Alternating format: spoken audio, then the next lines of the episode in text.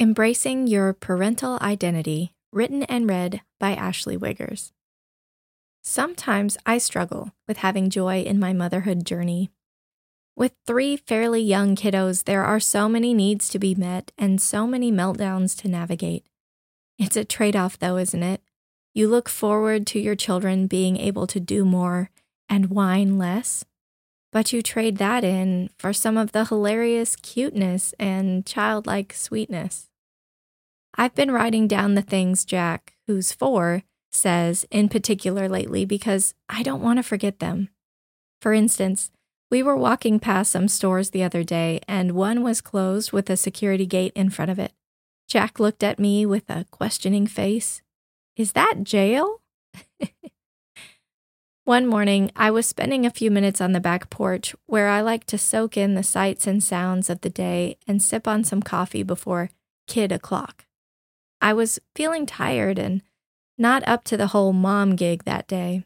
So I started a dialogue with the Lord about this and how sometimes I feel like motherhood is just happening to me, and I'm that little hamster on the wheel who slipped and keeps getting hit over and over again.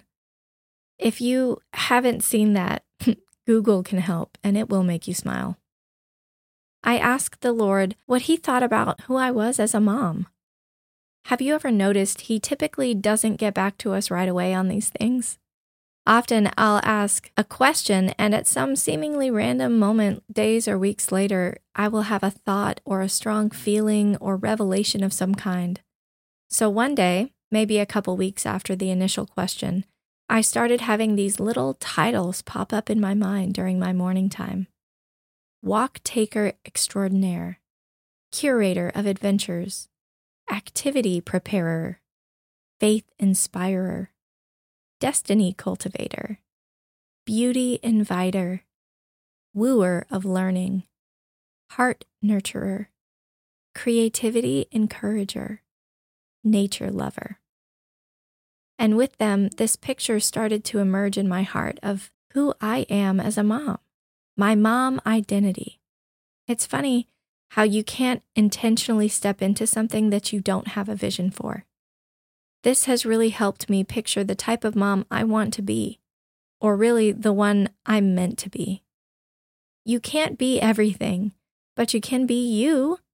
Oftentimes, we look at ourselves and see what's missing, not what's there. This is a way of working with the Lord to create a picture of who you are as a parent. There are other parts of your identity, but this is specifically who you are and hope to be as a parent. This will enable you to look at others and celebrate their identities too. Instead of comparing yourself to them, you can be confident in what God has put in you while encouraging and celebrating the differences you see in those around you.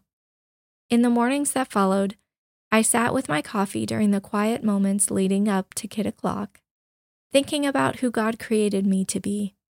I thought about the titles He dropped in my heart, and with joy I could step into them, knowing this is who I am, and God will empower me to walk in it.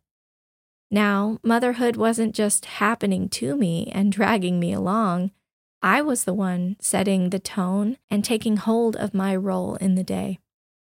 So, what kind of mom or dad are you? What do you love that you are passing on to your kids? It's there for a reason. And in order to protect ourselves from the trap of comparison, we need to embrace our mom entity, or if you're a dad, your dad entity. Remember, you're not going to be everything, so don't make this a wish list. Make it a list of who you already are. Be creative, and have fun talking to the Holy Spirit about what He loves about you as a parent.